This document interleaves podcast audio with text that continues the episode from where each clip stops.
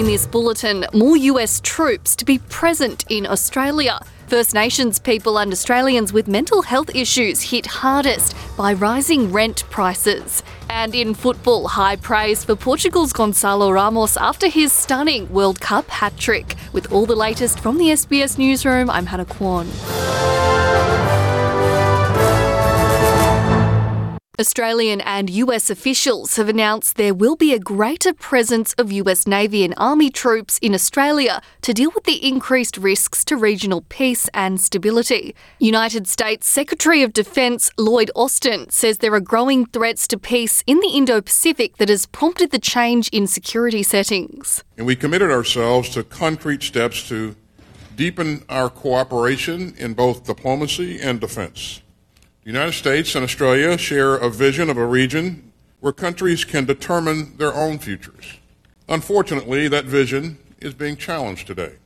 China's dangerous and coercive actions throughout the Indo Pacific, including around Taiwan, toward the Pacific Island countries, and in the East and South China Seas, threaten regional peace and stability. Meanwhile, Australia's Foreign Minister Penny Wong says Australia's position on Taiwan has not changed. We collectively have, have a strong stake in preserving peace and stability uh, across the Taiwan Strait.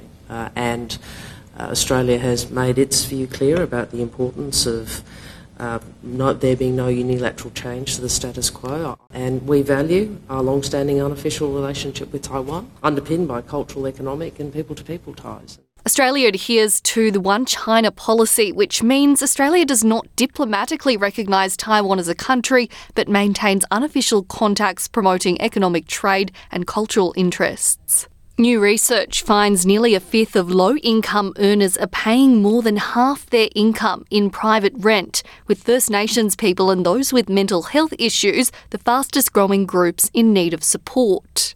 The Homeless Monitor from Launch Housing reveals around 185,000 low income earners are paying rent well above the accepted maximum measure of 30% of their income, exposing them to a higher risk of homelessness. The report also found that this month alone, an estimated 91,000 Australians will reach out to homelessness services, an 8% jump over four years. Frances Sullivan, Chair of Catholic Social Services Australia, told SBS low income Australians are being heavily impacted by the housing crisis.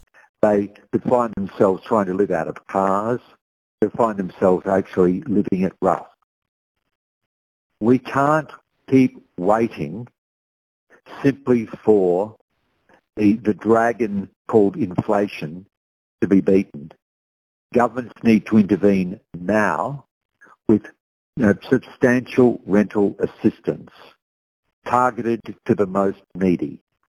Donald Trump's real estate company has been convicted of carrying out a 15 year long criminal scheme to defraud tax authorities. The Trump Organization, which operates hotels, golf courses, and other real estate around the world, faces up to $2.39 million in fines. Donald Trump himself was not charged in the case. Alan Futerfas, a lawyer for the Trump Organization, says the company plans to file an appeal.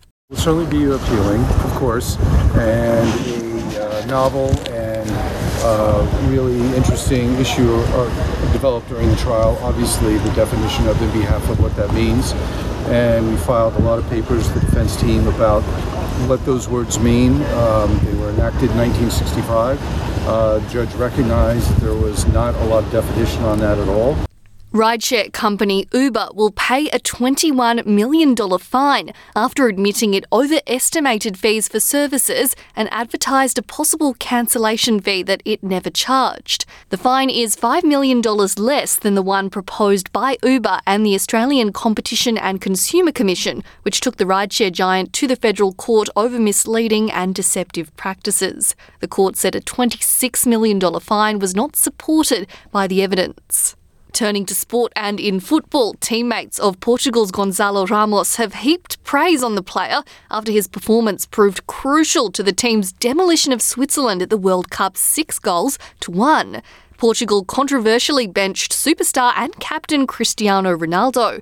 But his replacement, 21 year old Ramos, was superb, scoring three goals. Bruno Fernandes says it is incredible to see these results, especially considering Ramos made his international debut only three days before the World Cup started. Really young age, doing uh, his first game as a, as a starter in the World Cup three goals, one assist, a lot of work.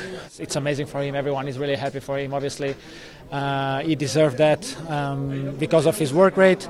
He gets his chance, he scored, he's important. He knew he was important before this game and he will be important for the next games too. Portugal and Morocco meet in the quarterfinals on Sunday morning. And that is the latest SBS News. I'm Hannah Kwan.